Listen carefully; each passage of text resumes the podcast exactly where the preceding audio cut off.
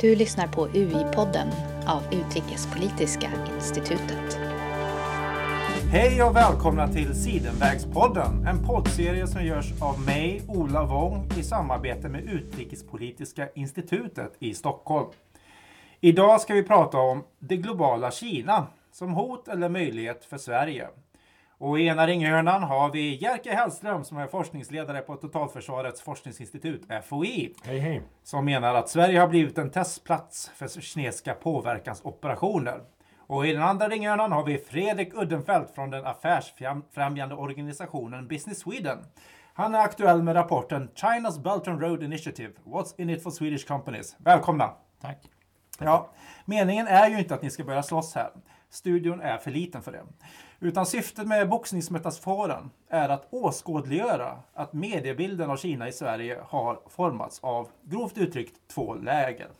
Det ena kan vi kalla näringslivets hallelujakör och de tycker att vi bör fokusera mer på möjligheter och inte problem. Det andra kan vi kalla naivisterna och de känner igen på att de ständigt och jämt säger att vi har varit naiva. De har haft medvind det senaste året och de vill hellre prata om kommunistpartiet som ett hot mot demokratin och ett, problem som stjäl västländska företags teknik. Jerke, tycker du det är en rättvis beskrivning av dig? Absolut inte. Eh, Berätta varför. kommunistpartiet som ett hot mot demokratin är ju såklart eh, en väldigt bra eh, rubrik. Men jag tror att det viktiga som, som jag tycker att eh, jag och många andra har försökt att trycka på allt mer är att Um, vi måste vara tydliga i våra definitioner när det gäller Kina. Vi pratar om kommunistpartiet. Um, och eh, kommunistpartiet har intressen som eh, inte behöver stämma överens med vad alla kineser upplever eh, och eh, ser som viktigt. Det kan även vara, gå stick i stäv med de intressen som finns i det kinesiska näringslivet. Men att man måste förstå att det finns eh, lagar och regler, le- regler att följa och att eh, det är i slutändan partiet som, som leder Kinas intressen. Ja, jag vet inte om du blir så mycket klokare av det. Eh, tack Ola. Men jag kan säga att när det gäller näringslivet så tycker jag, jag åtminstone har märkt en viss förändring de senaste åren. Att tidigare så tyckte jag att det verkligen var en hallelujakör. Eh, att man, även de som var intresserade av politik trodde att Kina skulle bli demokratiskt och sådär tack vare eh, de liberala krafternas eh, eh liksom, eh, oemotståndliga attraktionskraft. Men, eh, men jag tycker att näringslivet har splittrats över senare år. Att det, är, det finns en, en del som har gått mer över till den naivistiska falangen. Och den andra som är kvar är att eh, vi blir mer fokuserade fokusera på alla möjligheter och att i det långa loppet kommer allt bli bra. Eh, har du några tankar där Fredrik? Hur snacket går? Ja, vi representerar inte näringslivets röst men jobbar på en mer konkret nivå där vi försöker förstå de ja, möjligheter och eh, hot eller risker som finns i Kina, att göra affärer med Kina och, och ge råd till enskilda bolag. Och där är Kinas globala roll såklart något som många bolag följer noga och intresserar sig för. Oavsett vilket så är ju Sidenvägsinitiativet, eller BRI som vi- förkortar det här, eh, något som svenska bolag och politiker måste förhålla sig till. Eh, och du har ju i din senaste rapport fokuserat där på vad kan svenska bolag eh, tjäna på det här och hur bör de tänka kring det? Kan du kort sammanfatta det för lyssnarna? Ja, vi märkte under det senaste året att vi fick fler och fler frågor om det här och behövde ha någonting vettigt att säga om saken. Och många som upplevde att det var viktigt men väldigt svårt att förstå, svårt att penetrera vad Kina faktiskt vill och vad de gör. Så vi skrev en rapport då som kom ut i februari som försöker reda ut vad Belt and Road är och vad det inte är eh, och vad det innebär för bolagen på, i positiv bemärkelse och negativ. Bland de positiva då kan man titta på affärsmöjligheterna. Eh, vi delar in affärsmöjligheterna i två kategorier, direkta och indirekta. Direkta i termer av att eh, chansen att eh, bygga de här projekten, stora infrastrukturprojekt över världen eh, och indirekta i att komma in som underleverantör och, och partner till de kinesiska bolagen som bygger. När det kommer till de direkta då, upphandlingarna så är de möjligheterna ytterst begränsade eller, eller inga alls för svenska bolag. Eh, Det är oftast kinesiska bolag som får i uppdrag att bygga de här projekten, statliga bolag. Men det spelar inte så stor roll för svenskt vidkommande. Vi har inga sådana byggbolag eller entreprenadbolag som är aktiva i, i BRI-länder. Men när det kommer till indirekta möjligheter som partner till de kinesiska så finns det absolut eh, möjligheter och det görs redan idag sådana affärer. Eh, det kan komma, vara att komma in som eh, underleverantör med maskiner, verkstadsutrustning, teknologi eller kunskap in i infrastrukturprojekten. Vi såg ju efter finanskrisen när Kina drog igång sina stimulanspaket internt i Kina att det blev en enorm boost för bolag som Volvo Constructions Equipment. Kan vi se någon BRI-boost för svenska bolag? Nej, eh, inte idag. Eh, exporten växer ju bra till Kina men det är svårt att säga om det beror på BRI eller inte. Vi tror att det beror främst på den inhemska marknaden. Och, och, eh, och inte i BRI-länder, alltså, och man tänker då Centralasien för BRI är ju nu ett så brett uttryck som man kan lika gärna säga världen nästan. Men, men, eh, men när det gäller BRI-länder i Afrika och eh, Centralasien, ser vi någon ökning där då som kan kopplas till det är oerhört svårt att mäta. För att, eh, om, du tar ett svenskt bolag som ska sälja eh, en grävmaskin till ett kinesiskt bolag som ska bygga en väg i Afrika. Då kan de antingen sälja den eh, grävmaskinen via Kina till det kinesiska bolaget som sen skeppar den till Afrika eller direkt till Afrika. Och just nu så går de flesta via Kina vad det verkar. Och då, visar det ju, då, då dyker det upp i statistiken som kinesisk export till Afrika snarare än svensk export till Afrika. Mm. Om vi hakar fast det du sa att eh, bo, svenska bolag är ofta inte med, kan inte vara med på upphandlingar och sånt där. Eh, eh delvis i Sveriges fall då för att vi inte har bolag som matchar eh, upphandlingskriterier. Men, men det beror ju också på att eh, EU-bolag är i praktiken utestängda från de här upphandlingarna. Att de går till de kinesiska statliga jättarna. Och på, från EU-sida finns det mer och mer krav på ömsesidighet. Det är ju det som är ledord nu. Att eh, Merkel under Angela Merkel, Tysklands Angela Merkel under Xi Jinpings resa till Europa nyligen så krävde hon ju att Kina skulle öppna sina marknader för att det skulle vara, överhuvudtaget vara aktuellt med ett investeringsavtal mellan EU och Kina nästa år. EU riktar ju frän kritik mot att Peking inte släpper in EU-bolag i upphandlingarna inom BRI-samarbetet och i Kina och så vidare. Eh, du sa Fredrik, när vi pratade inför program, programmet, att EU riskerar att skjuta sig i foten med sådana krav. Kan du berätta lite mer vad du tänker där?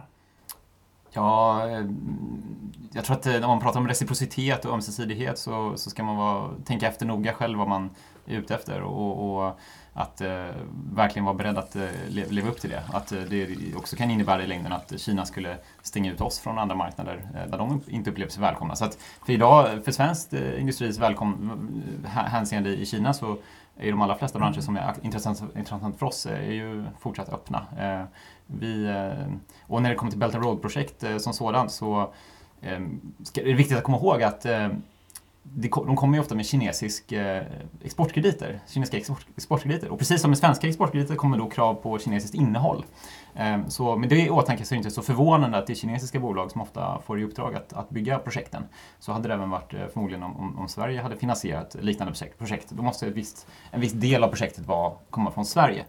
Eh, det finns ju även kritik mot att eh, Kina eh, inför sina egna standards som en följd av det här. Att exempelvis, du sa att i afrikanska länder har man infört 100 järnvägsstandards som är helt anpassade efter kinesiska bolags produkter. Och att det i praktiken stänger ute EU-bolag. Men, precis så sa jag inte, men, men, det är ju i alla fall så att Kina och deras, har en ambitiös standardiseringspolicy och vill internationalisera sina nationella ja, standarder. Jag, jag bakar ihop det du sa med ja. vad EU-kommissionen sa i sin kritik, så jag vill därför be om ursäkt. Men fortsätt, ja. ja. Och att eh, Kina eh, i allt högre utsträckning översätter sina nationella standarder, alltså produktstandarder eller branschstandarder, till engelska och tar med sig dem till länder som de eh, samarbetar nära. Det kan då vara länder som kanske inte har ett, eh, en nationell standard, mindre utvecklade länder. Och då tar de med sig den standarden och, och, och ger bort den kan man säga. Eh, och det behöver inte nödvändigtvis vara orättvist eh, eller så. Det, det, det är ju, eh, så kan det vara även om, om det blir amerikanska standarder. Eh, men däremot svenska företag som inte är bekanta med kinesisk standard eller inte verksamma i Kina, då kan det ju få konsekvenser så, såklart. Och vad, vad tycker ni att EU gör tillräckligt i den frågan eller, eller vad, har du någon tanke kring det? Eh, jag kan inte tillräckligt mycket om standardiseringspolitik för att säga exakt. Eh, det är ju, vissa standarder sätts på branschnivå, vissa sätts på nationell nivå och jag är osäker på hur involverad EU är just i standardisering. Jag antar att Björn Fägersten och Tim Rylig som har tittat på just de här frågorna på UI återkommer till den frågan. Mm. Precis. Och, eh, men medan vi ändå är på EU-spåret så får vi ta upp något som är ganska aktuellt och det är ju Italien som är det första EU-land som skriver på en avsiktsförklaring att gå med i Sidenbergsinitiativet. Eh, och under Xi Jinpings Europaresa nu så såg vi kanske allt mer konturen av ett splittrat Europa. Den italienska regeringen eh, avfärdar kritiken från övriga EU-länder att de har gått med i det här. med att EU har ju inte lyckats göra någonting åt handelsunderskottet med Kina. Och de säger att länderna i Nordeuropa och Tyskland som kritiserar Italien gör det på grund av påtryckningar från USA. Men själv lyckas de göra bra affärer utan BRI. Så Uh, vad tänker ni om det här italienska argumenten? Och är det bra eller dåligt att de gått med? Har du någon tanke där? Alltså rent spontant så tror jag att ett samarbetsavtal med Kina när det gäller eh, något så vagt begrepp som Belt and Road inte spelar speciellt eh, stor roll. Inte större roll än strategiska partnerskap som man har tecknat med Danmark till exempel. Eh, som eh, egentligen handlar mer om att det är viktigt från kinesiskt eh, håll att, att på något sätt visa att man tar relationer på större allvar. Eh, att ehm, eh, Italien i det här fallet då ehm, bedriver en, en politik gentemot Kina som uppskattas i Peking. Eh, och därmed så är det då i Kinas intresse att uppgradera relationen och då gör man det med, med ett MOU. Mm. Så att eh, hur pass stor eh, innebörd det kommer att ha egentligen, det får vi se. Men jag är nog rätt skeptisk. Ja, det är intressant att eh, Macron eh, träffade ju också Xi Jinping eh, kort därefter. Och han sålde ju nästan mer än vad Italien gjorde när han var där. En mängd flygplan och andra maskiner med stora exportaffärer utan att gå med i Belt Road. Det är ju det Italien säger att de andra länderna de klarar ju att handla ändå men vi är så svaga så vi behöver gå med i det här och acceptera det för att kunna ha en chans att sälja våra produkter och få upp handel. Ja, det återstår att se om det kommer lyckas eller inte. Det är väl ett, eh, en, en beprövad idé eh, som kanske inte har gett så stort eh, utslag som de länder som har använt sig av det har sett. Mm. Kanske mindre klokt då kan man sammanfatta. Ja, ganska era... onödigt. Ja. Uh, ja, nu om vi går vidare så Jerker, du har ju kallat Sverige för en testplats för kinesiska påverkansoperationer. Kan du förklara mer vad du tänker där?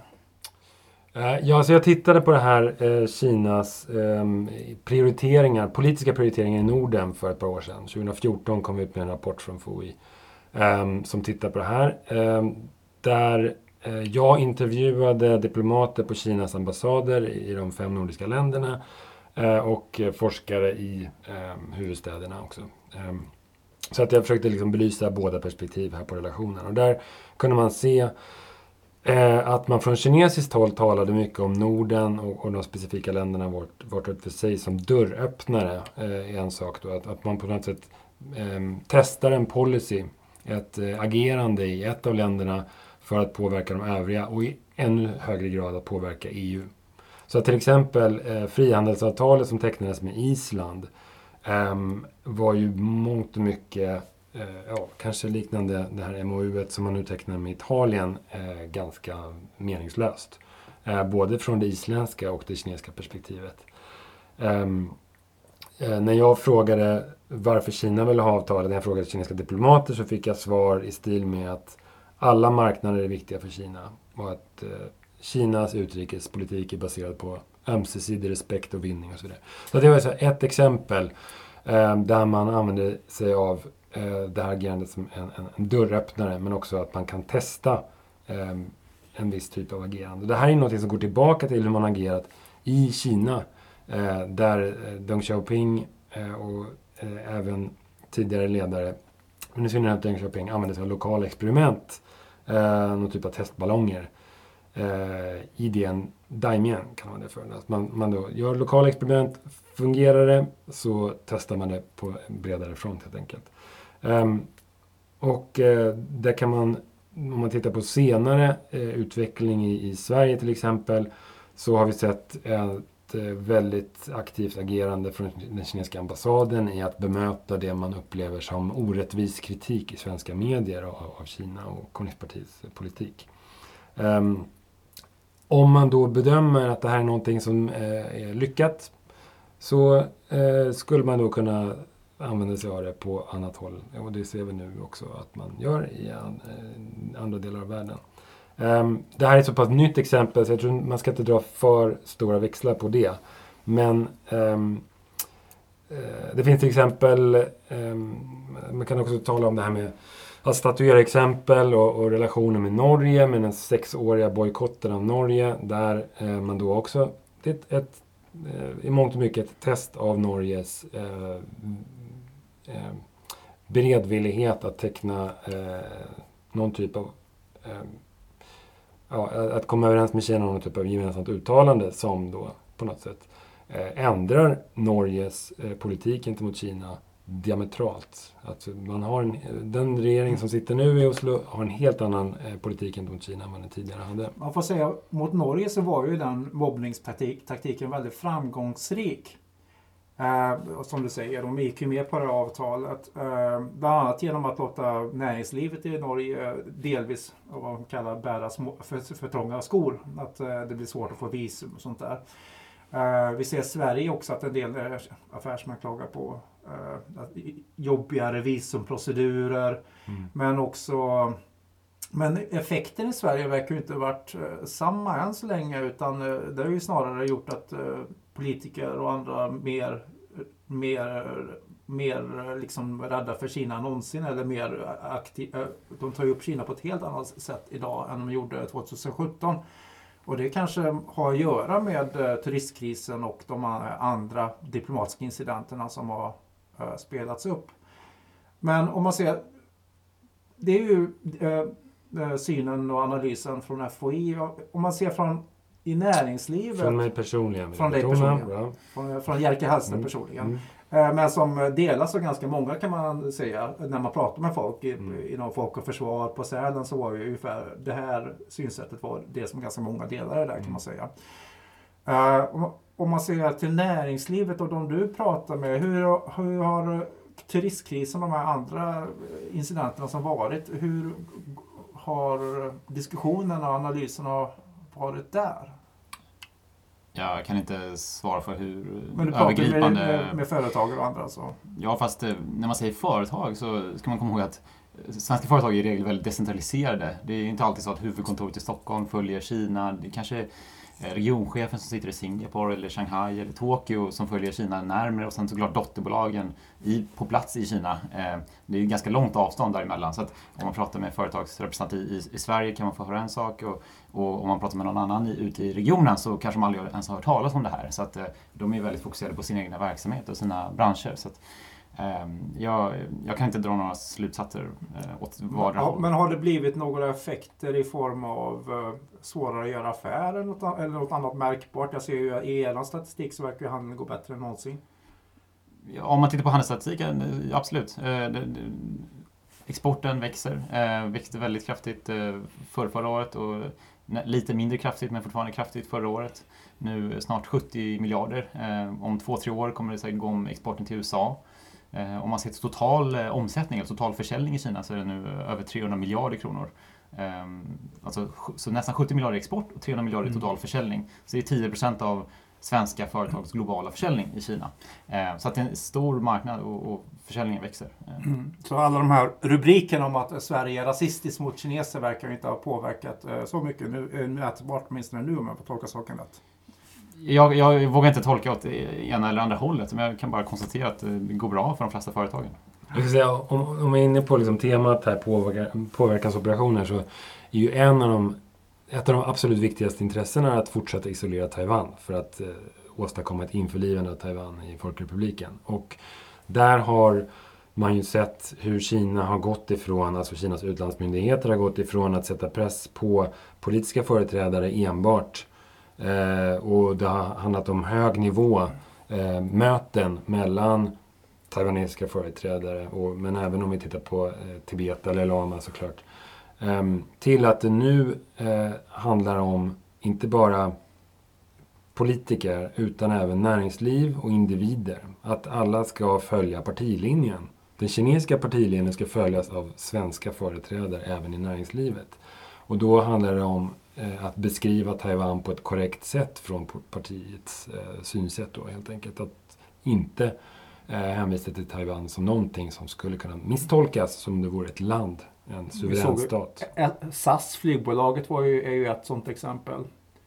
Men även svenska myndigheter har ju Även faktiskt... myndigheter, det är sant. Mm. Det kanske du vill säga något? Nej, men det var väl först och främst Skatteverket eh, som man talar om då, där, där man då hänvisade till internationell eh, standard eh, och hur man då ska beskriva Taiwan eh, som en, en provins i Kina. Men eh, ja, jag kan inte riktigt detaljerna där och det var lite oklart hur, eh, hur pass mycket det handlade om ehm, påtryckningar från kinesiskt håll och hur mycket det handlade om att man ville ehm, foga sig efter det man trodde att Kina krävde. Eh, Ja, om man, ska, om man ska diskutera vad är påtryckningar och vad är frivillig anpassning till vad man tror Kina vill ha. Då får man ju nästan ta upp eh, incidenten med den före detta svenska Peking-ambassadören Anna Lindstedt. Det är ju ofrånkomligt i det här sammanhanget om man pratar om påverkansoperationer. Hon utreds ju nu av Säkerhetspolisen och är misstänkt för brott mot rikets säkerhet. Något hon förnekar, ska understrykas. Men sammantaget är ju att en kinesisk affärsman, Kevin Liu, och hans entourage har till synes odlat en nära kontakt med ambassadören. Och de var tillsammans på den famösa middagen på Sheraton Hotel i Stockholm då eh, affärsmännen påstås ha hotat eh, Gui Minhais dotter Angela Gui att hon aldrig mer skulle få träffa sin far om hon fortsatte prata med medierna. Det här framstår så många som helt sanslöst. Vad är det? Men Jerker, vad är din analys? Vad är det som har hänt egentligen? Är det här en påverkansoperation? Jag är mest nyfiken på om vi någonsin kommer att få veta det. För jag vet inte det och du vet inte det och jag tror inte någon eh, vet det förutom de som jobbar med eh, helt enkelt med utredningen av, av det som har skett. Ehm, men jag menar, Eh, det, det, är ju inte helt ovanligt med kinesiska affärsmän som agerar eh, på eget bevåg för att stärka sina ehm, aktier gentemot partiföreträdare. Ehm, det finns ju alltid möjlighet att eh, framhäva sin egen, sitt eget kontaktnät på det här sättet. Men hur det är i det här fallet, om det faktiskt är staten som ligger bakom, det vet vi inte. Vi har, vi har sett att det finns ett samröre, det finns kontakter mellan en av affärsmännen och ambassaden här. Men mm, ja, det är ju mer på nivån att vi har sett dem på bild tillsammans. Ja, Kevin Liu har ju dessutom varit väldigt aktiv med att odla kontakter i svenskt näringsliv. Har ni, har ni själva träffat honom? Ja, jag har stött på honom eh, i olika sammanhang men jag har inte haft någon närmare kontakt. Mm. Eh, han, han, är väldigt aktiv, han, han, han, har ju varit väldigt aktiv och dykt upp eh, överallt hela tiden. Och liksom, så att, ja. Men eh, svårt att dra några slutsatser från det. Nej, sen så, jag, jag tittade lite grann på det där. Så John Miwella alltså som är den andra affärsmannen då. Eh, han har ju bolag i Sverige och eh, tittar man på vad han har för medborgarskap där så har han ju två olika medborgarskap eh, beroende på vilket bolag man tittar på. Eh, och Kevin Leo har, går under många olika namn så det är väldigt svårt att få kläm på de här personerna, vilka de egentligen är. Det väcker ju i sig en del varningsflaggor också. Ja, och jag, jag tycker att det här är väl påminnelse om eh, eh, min brasklapp, nämligen att vi måste alltid ha koll på vilka som sitter på andra sidan bordet. Eh, vilka är det vi har att göra med i olika affärsuppgörelser eller politiska eh, samarbeten. Eh, det är liksom A och O. Eh, därmed inte misstänkliggöra alla, men att ha liksom, en uppfattning om vilka man har att göra med. Det är, liksom, eh, det, det är någonting som jag tror ofta missas Ja, precis som i alla länder, eh, i alla sammanhang. Eh, det kanske bara är så att eh, den generella kunskapsnivån om Kina är lägre och att eh, därför är det svårare att eh, göra det. Men, men det gäller inte bara Kina, att man ska veta vem som sitter på andra sidan bordet. Nej, det är väl kanske snarare att det, det har varit mer aktivitet när det gäller Kina på senare år. Om man tittar på vänortssamarbeten. Eh, ska man förutsätta att den personen som man har att göra med är den som den utger sig för att vara? Eh, och, nej, men det är helt rätt Fredrik. Och vad, och eh, vad är det de egentligen ute efter? Mm. Kevin Leo bjuder med ambassadören på sin eh, bröllopet till ett, ett av hans barn. Eller, så kanske det inte enbart för att vara en hygglig prick. Eh, kan man eh, sätta frågetecken åtminstone. Men... Jag, tror, bara för att avsluta det här, att eh, jag håller med om att eh, man ska ha koll på vem man har att göra med oavsett vilket land personen i fråga kommer ifrån. Eh, men det handlar även om att förstå vad respektive stat har för grundläggande intressen och ha det med sig också när, man, när man gör den analysen. Men det är ju väldigt lätt att säga att vi måste veta vad respektive stat, men om man är då en svensk konsul eller en svensk, eh, eller en, eller en svensk affärsman som kanske sitter på, eller, eller en kom, kommunens, kommunstyrelse, kommunstyrelsens ordförande i Lysekil. Hur ska man kunna veta det då? Nej, det kan man inte veta, utan det måste man ta reda på. Och hur gör man det då? Eh, om man inte mäktar med att göra det själv så måste man ju söka hjälp någonstans. Kan man ringa dig då?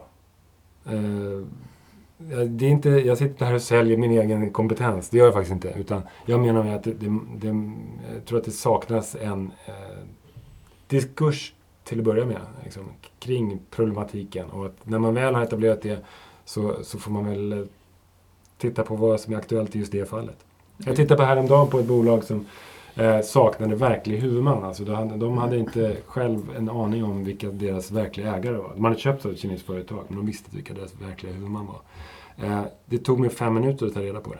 De ja. hade inte brytt sig. Ja, det, man, man, kommer ganska långt med att bara ställa frågor. Jag tror att, eh, kanske framförallt i Sverige, att det finns ibland en konflikträdsla och man är orolig för att ställa vissa frågor kring affärsmodeller eller ägarskap. Och man kommer nog ganska långt på att bara ställa frågor och, och ha en medvetenhet. Så får man en hel del svar. Och om man inte får ett svar så betyder det också någonting. Mm.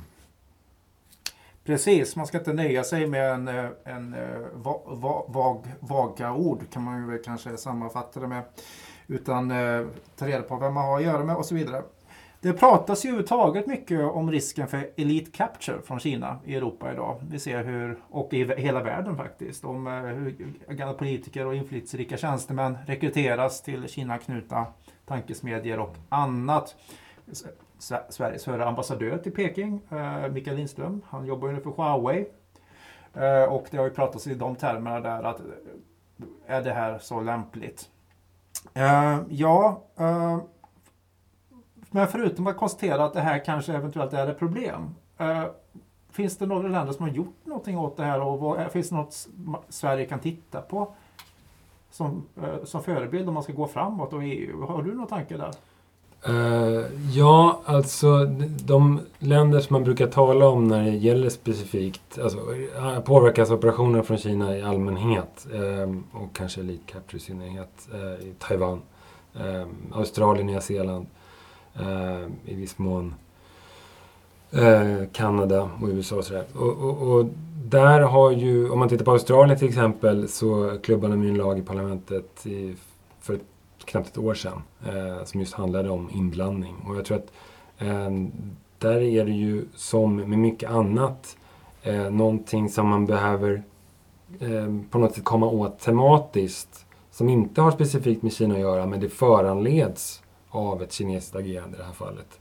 Eh, man har nog inte sett ett behov av äh, att äh, anta någon lag om utländsk inblandning om det inte vore så att Kina hade i det här fallet då bland annat äh, finansierat eh, politiska kampanjer och eh, alltså politiska donationer helt enkelt i Australien i det här fallet. Så att, eh, och den här lagen, kan du bara i korthet säga vad går den ut på? Uh, nej, det kan jag inte för jag har inte tittat på den i, i detalj. Men, men det, det handlar om, om utländsk inblandning och väldigt mycket handlar om, om just uh, finansiering, politisk finansiering. Uh, så att, och det, och det, är ju ett sätt när det handlar om Elite Capture. Elite Capture som då innebär att man helt enkelt värvar vänner, talespersoner ja. i specifika stater. jag tror att det, det är ett sånt Eh, när, när, vi talar om till exempel det väldigt heta ämnet 5G och Huawei och kinesiska leverantörer till mm. 5G-utrullningen så tror jag att eh, där blir det viktigt att ha eh, personer med bra nätverk som talar i en sak. Eh, för att eh, det pågår nog ganska intensiv lobbying från, från båda håll när det gäller den frågan. Ja, oh ja. Och det är ju också överhuvudtaget är en diskussion om det behövs karenstider Absolut. Där vi ser att blotta misstanken om att en tjänsteman eller en diplomat kanske ägnar eh, sin tid i de sista åren i tjänst innan pension åt att göra någonting annat. Det, bara misstanken är ju inte bra. Mm. Uh, men, men det är ju samma, det är ju egentligen inte bara, det handlar inte bara om Kina egentligen. Det handlar ju överhuvudtaget om nä, politiker som går över till näringsliv och börjar sätta sig i styrelser för bolag de tidigare har gett uppdrag till och annat. Eh, och Problem, ja, för att bara säga det, att, att jag fokuserar ju på Kina och i viss mån övriga Nordostasien. Men jag får ofta just det motargumentet. Ja, men det är inte bara Kina som gör det här. Nej, men jag råkar just följa Kina. Jag följer inte USA. Eh, och om det är någon USA-analytiker som har någonting att säga om det så feel free. Mm. Jag pratar om Kina. Ja. Jag tänkte komma till att uh, François Godement tror jag det var, eh, en uh, Europa, uh, EU-baserad uh, analytiker som rapporterar om Kina. Han tog upp det här att EU-kommissionen nu har ändrat strategi. Att istället för att bara vädja till Kina om att ändra, ändra det kommissionen tycker de gör fel. Så försöker man införa allmänna regler som har den kinesiska påverkan i åtanke. Och det gäller konkurrensregler och det gäller äh, regler mot subvention. Äh, att man inte pekar ut Kina utan man istället inför allmänna regler där eh, EU kan använda sin tyngd, sitt främsta motargument, tillgång till, till marknaden, som, eh, som påtryckningsargument. Vad tänker du om det? Var det? Är det klokt eller? Ja, men så, det är så det måste vara. Vi, vi kan inte ha specifika policies för en specifik eh, stat. Utan liksom, när vi tittar på granskning av investeringar eh, och behovet av det. Där finns det ett tydligt behov när det gäller kinesiska investeringar för att det, de har ökat i en sån omfattning, enligt vissa siffror minskat på senare år, sedan 2016, men oavsett vilket. Att det, eh, det har föranlett behovet av att granska, men det innebär inte att vi bara ska granska Kina såklart. Eh, och, och jag tror att det, det skulle vara rent eh, kontraproduktivt om man börjar tala i sådana termer. Sverige hade ju en sån mekanism fram tills eh, EU-inträdet. Precis. Sen tog man bort den för att eh, kunna gå med. Eh, eller för att man, man trodde att det, att det behövdes. Eh, så att, så att vi, det är inte så att vi aldrig har haft det förut. Eh, och den nya kommissionens nya det här initiativet har ju, det har ju möjliggjort för att in, återinföra det och Mm. innebär en viss plikt att, att informera varandra. Men jag hörde någonstans att om eh, det skulle tillämpas eh, enligt nuvarande eh, eh, upplägg så skulle det innebära att 95 procent eller, eller 90 procent av alla kinesiska investeringar måste screenas. Och det skulle bli en, eh, alltså i EU, eh, det var bara en siffra jag hörde, jag vet inte exakt hur trovärdig det är, men det säger bara någonting om hur, också hur arbetskrävande det skulle vara och att man eh, frågor kring hur, hur eh, man ska lägga ribban och, och eh, syftet med det och vad man, vad man vill skydda. Och, Men det är klart, i en omställningsperiod så kommer det ju vara, eh, måste man ju ta reda på vad det är, vi ska vad är som ska screenas och sådär. Det kanske inte är så konstigt heller. Jag tror att i ett första steg så måste man på något sätt eh, få ett grepp om vad som har hänt hittills. För screening handlar ju om investeringar som kommer framöver. Eh, det handlar inte om det som redan har skett. Eh, även om jag vet att till exempel Finland väl har en lagstiftning som säger att man kan återkalla eh, genomförda förvärv flera år eh, efter att de genomförts. Det pratas ju väldigt mycket om behovet av en Kina-strategi. Eh, Jerker, behövs det? Eh, Det är väl alltid bra med strategier. Vi har en Asienstrategi från slutet på vi- 90-talet. Vi i Sverige. Ja. Tack. Eh, Det finns en eh, EU-Kina-strategi. Ehm, men jag vet inte, det som föranleder eh, en Kina-strategi idag är ju det samtalet som har liksom poppat upp under fjolåret. Som ehm, kanske har gått ifrån just det här som vi diskuterade tidigare, där man ser ehm, eh, möjligheter att påverka Kina i en positiv riktning från vårt perspektiv genom engagemang. Att det inte har lett fram till det vi hade hoppats på och då behöver vi liksom lägga om till en ny riktning. Men jag har väldigt svårt att se att man skulle kunna enas om en strategi eh, som faktiskt eh, betyder någonting. Ja, som inte bara lullull. Ja, lite så. Tom, ord. tomma ord, ja. ja exakt. Så, så, innan jag frågar dig vad bör göras, har du någon tanke Fredrik om strategisnacket? Ja, personligen så ser jag vägen fram till strategin som, och de processer som det leder till eh, som viktigast. Att, eh, strategi kan ju bli eh, stimulera organisationer och olika stakeholders att, att, att dela information och att strategiarbetet är viktigast i sig. Att, annars är alltid risken att man jobbar i stuprör. I Sverige är inget undantag där och att fler aktörer kommer samman och, och det finns ju många där ute som jobbar med Kina och som sitter på kunskap eh, men de träffas inte alltid. Det finns inte alltid mekanismer för att de ska träffas. Eh, så det är min förhoppning att, att processen fram till strategin är värdefull och, och att fler aktörer lär känna varandra och samordnar eller åtminstone informerar varandra om, om vad de gör. Ja, jag håller helt med. Alltså. Alltså just det här med, med stuprören som vi behöver på något sätt bearbeta oavsett vad det handlar om för, för land såklart. Men när det gäller Kina så är, är vi lite för få som eh, har kunskap om Kina för att vi ska sitta på varsin kammare.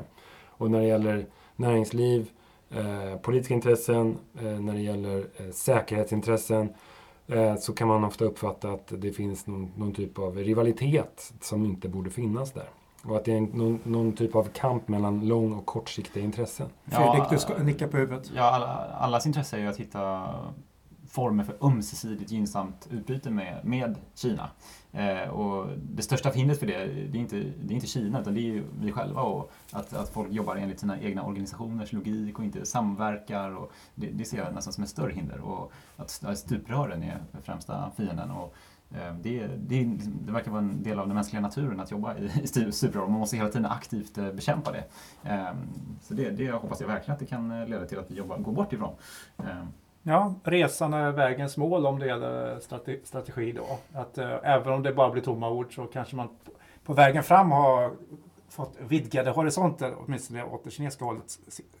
Till.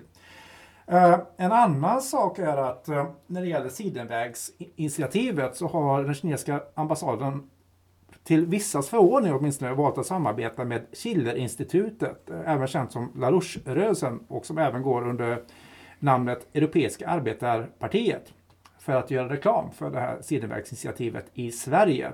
Och eh, ledarna från det här lilla partiet driver något som kallas BRICS Sweden som gör reklam för BRI. Mm, ja, det kanske inte alla som känner till vad eh, de här rörelsen är för något.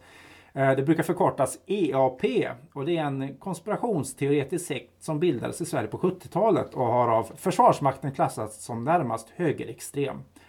Och idag torgför ju EAP vad man ska kalla en extrem klimatskepsis där de jämför arbetet mot klimatförändringar med förintelsen.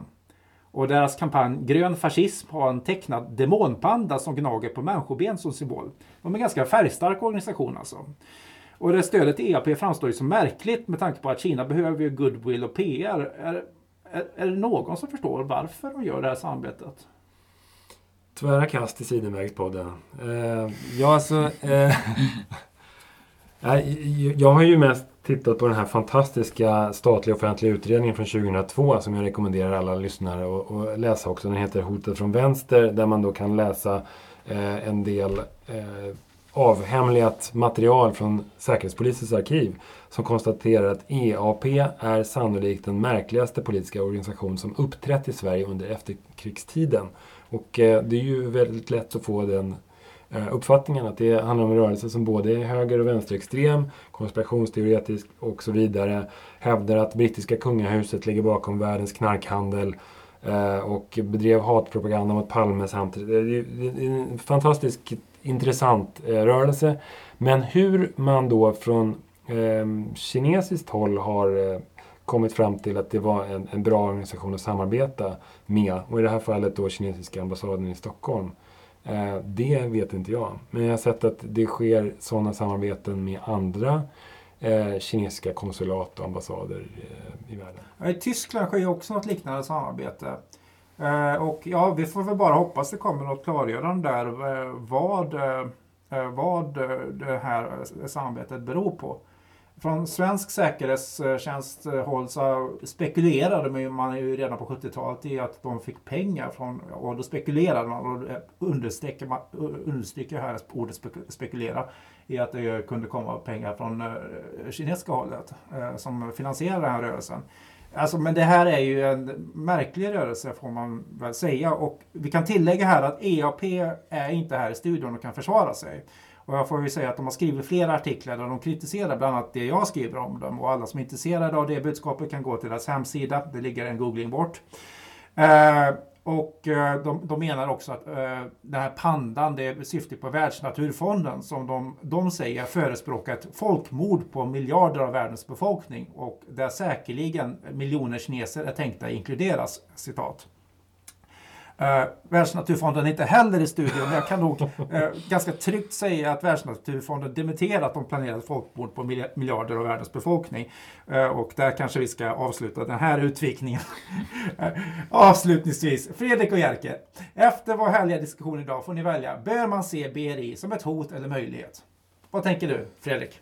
Först och främst ska, ska man eh, först fundera kring, är BRI bara en, en eh, slogan eller är det en, eh, en, en, en klisterlapp som man har satt över allt sitt internationella engagemang? Eh, jag tror att det bara, för personligen tror jag att det är eh, en, en av flera reflektioner av att Kinas globala, Kinas globala närvaro växer. Ja, då är frågan, bör man se det globala Kinas närvaro som ett hot eller möjlighet?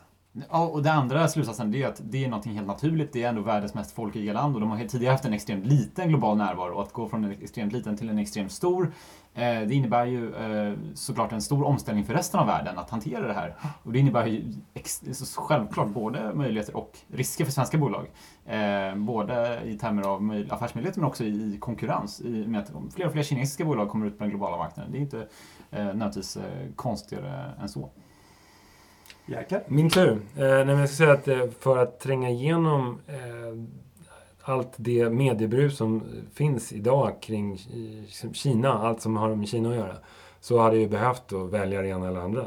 Att eh, BRI är ett hot, eller BRI är en möjlighet. Eh, att, eh, jag menar, jag, jag tror att eh, en, en eh, mer balanserad diskussion ehm, finns ju såklart inte i rubrikform. Eh, men ehm, utifrån mitt perspektiv när det handlar om påverkansoperationer och intresse av att eh, påverka narrativ först och främst eh, kring Kina och kring de intressen som kommunistpartiet har så spelar BRI en, en jätteviktig roll. Och det är ju det är även partiföreträdare öppna med att, eh, eh att påverka eh, diskussionen kring Kina är en del av, av BRI också. Eh, men det BRI, om vi nu kallar det för det, eh, eh, eller Kinas engagemang internationellt, om vi ska kalla det för det, ehm, är en, liksom, har en väldigt många andra delkomponenter också. Det gäller bara att se det för vad det är. Jag tycker, jag tycker att ett intressant ett, ett tankeexperiment är att om BRI inte hade funnits, hur hade vi då talat om, om Kinas eh, globala eh, närvaro, eller växande globala närvaro? Och jag kan ibland tro att eh, Kina har valt BRI och använder det som en slogan eller som ett projekt, ett stort projekt för att själva kunna kontrollera narrativet. Eh, Så att inte andra tar över narrativet, till exempel USA, och väljer att eh, beskriva Kinas eh, globala offensiv eller, eller annat eh, på sitt sätt. Och nu kan man istället kontrollera det och, och, och, narrativet, och, vilket in- innebär nya problem och nya... Man kan titta på Rebalance som Obama drev till exempel. Det var också kanske till del ett sätt att kontrollera narrativet. Och då kan vi ju faktiskt gå tillbaks till vad eh, våra vänner i Italien då som säger ja men vi har ju ingenting konkurrensfördel längre mot Kina. Men det har ju de i norra Europa och Tyskland. Och det är därför måste vi acceptera världen och världsordningen som Kina vill ha den och skriva på den avsiktsförklaringen eh, som en del av det. Och då, nu, och då kommer ju den väldigt jobbiga frågan. Kina vill ju bli ledande i framtidens teknologier. Sverige bygger sitt välstånd och sina exportframgångar på att ja, vi, vi har, Sverige har varit tek, tekniskt före. Vad blir Sveriges roll i en värld där kanske Kina har kommit ikapp och förbi? Återigen ett tankeexperiment. Om vi hade suttit här på 70-talet eller 80-talet, då hade vi kanske talat om eh, Japan och Korea på samma sätt. Eh, och, och jag menar, vi har ingen brist, det finns ju konkurrens. Det är, det är inget nytt för svenska företag. Vi har svår högteknologisk konkurrens från Tyskland, från USA, från Japan, från Korea. Eh, nu är det en ny spelare som kommer in och vi vet inte än hur, eh, hur det kommer påverka oss. Eh, och konkurrens är, tror jag de flesta företag är vana vid. Och sen så tror jag man kan säga två saker om Kinas teknologiska utveckling. Dels, de har förmodligen kommit längre än vad de flesta tror, men de har fortfarande långt kvar att gå. Eh, och eh, den typen av industripolicy och industripolitik och näringspolitik som de driver, eh, den är ju lånad delvis från Sydkorea och Japan och, och innebär stora eh, statliga satsningar. Att framförallt bemästra slutprodukter. Man vill lära sig bygga det här flygplanet, tåget, eh, telekomutrustningen. Svenska företag befinner sig inte alltid där att de producerar slutprodukten. Eh, men vi kommer ofta in som komponentleverantör eller teknologipartner. Eh, därför har vi än så länge till stora delar gynnats av det. Vi ser stor efterfrågan på avancerad tillverkningsutrustning och avancerade material. Och det är det som, mycket av det som driver exporten idag. Att det är en mognande kinesisk eh, tillverkningsindustri med höga ambitioner. Eh, Medan andra spelare som Japan eh, och, och, och, Tyskland som producerar det där snabbtåget, de har ju nu mött en direkt konkurrens eh, som de behöver eh, förhålla sig till. Så att eh, för svenskt vidkommande, så, eller för svenska bolag, så är de flesta av dem fortfarande en Eh, har gynnats av det. Men, men självklart så mognar ju kinesiska näringslivet snabbt och, och eh, börjar möta konkurrens i premiumsegment där de typiskt sett var ensamma tillsammans med några västspelare. Och det tror jag är viktigt att komma ihåg hur man går tillväga för att eh, helt enkelt både hinna ikapp och eh, diversifiera och att eh, egentligen bli mer oberoende av omvärlden helt enkelt. Eh, och där kom vi ut med, en kollega till mig, Johan Englund på FOI, kom ut med ett papper här i dagarna om Kinas industriella cyberspionage. Och det är ju såklart e- en av många metoder för att eh, komma åt utländsk teknologi. Och det har vi ju sett när vi pratar om snabbtåg till exempel. Så kommer den teknologin i mångt och mycket från Tyskland och Japan. Um, och det är ju oerhört problematiskt att uh, Kina inte spelar enligt internationella spelregler inom många områden när det handlar om just inhämtning av teknologi. Uh, och att det här är ju ett problem som kommer upp när man pratar just om investeringar och uh, den granskning som behöver ske. Men det, var ju, eh, men det skulle också vara förenklande att säga att Kina lärde sig att bygga snabbtåg bara tack vare eh, industrispionage. De köpte också teknologi otroligt dyrt och eh, europeiska och japanska bolag lockades in i, i eh, joint venture-samarbeten och, och teknologiöverföringsavtal eh, med stora lukrativa kontrakt bakom. Där är vi tillbaka. Så det var ju strategiska beslut som de, de också fattade och mm. själva får stå för. Så, att, så att eh, det är, verkligheten är också den är ju rätt komplicerad. Där får vi backa tillbaka till ömsesidigheten. Att, eh, villkor för att få, få de här affärerna var att man förde över teknologin och det, ja, det var ju ett pris de västländska bolagen var villiga att betala också. Mm. Men vi kommer inte mer längre där idag och vi tackar Fredrik Uddenfelt och Jerker Hellström som har pratat om det globala Kina som hot eller möjlighet för Sverige. I de kommande poddarna kommer vi prata med fler forskare från det nystartade Stockholm Observatory for Global China. Hitta oss på www.ui.se vi finns även på Facebook och på Twitter med UI Sweden.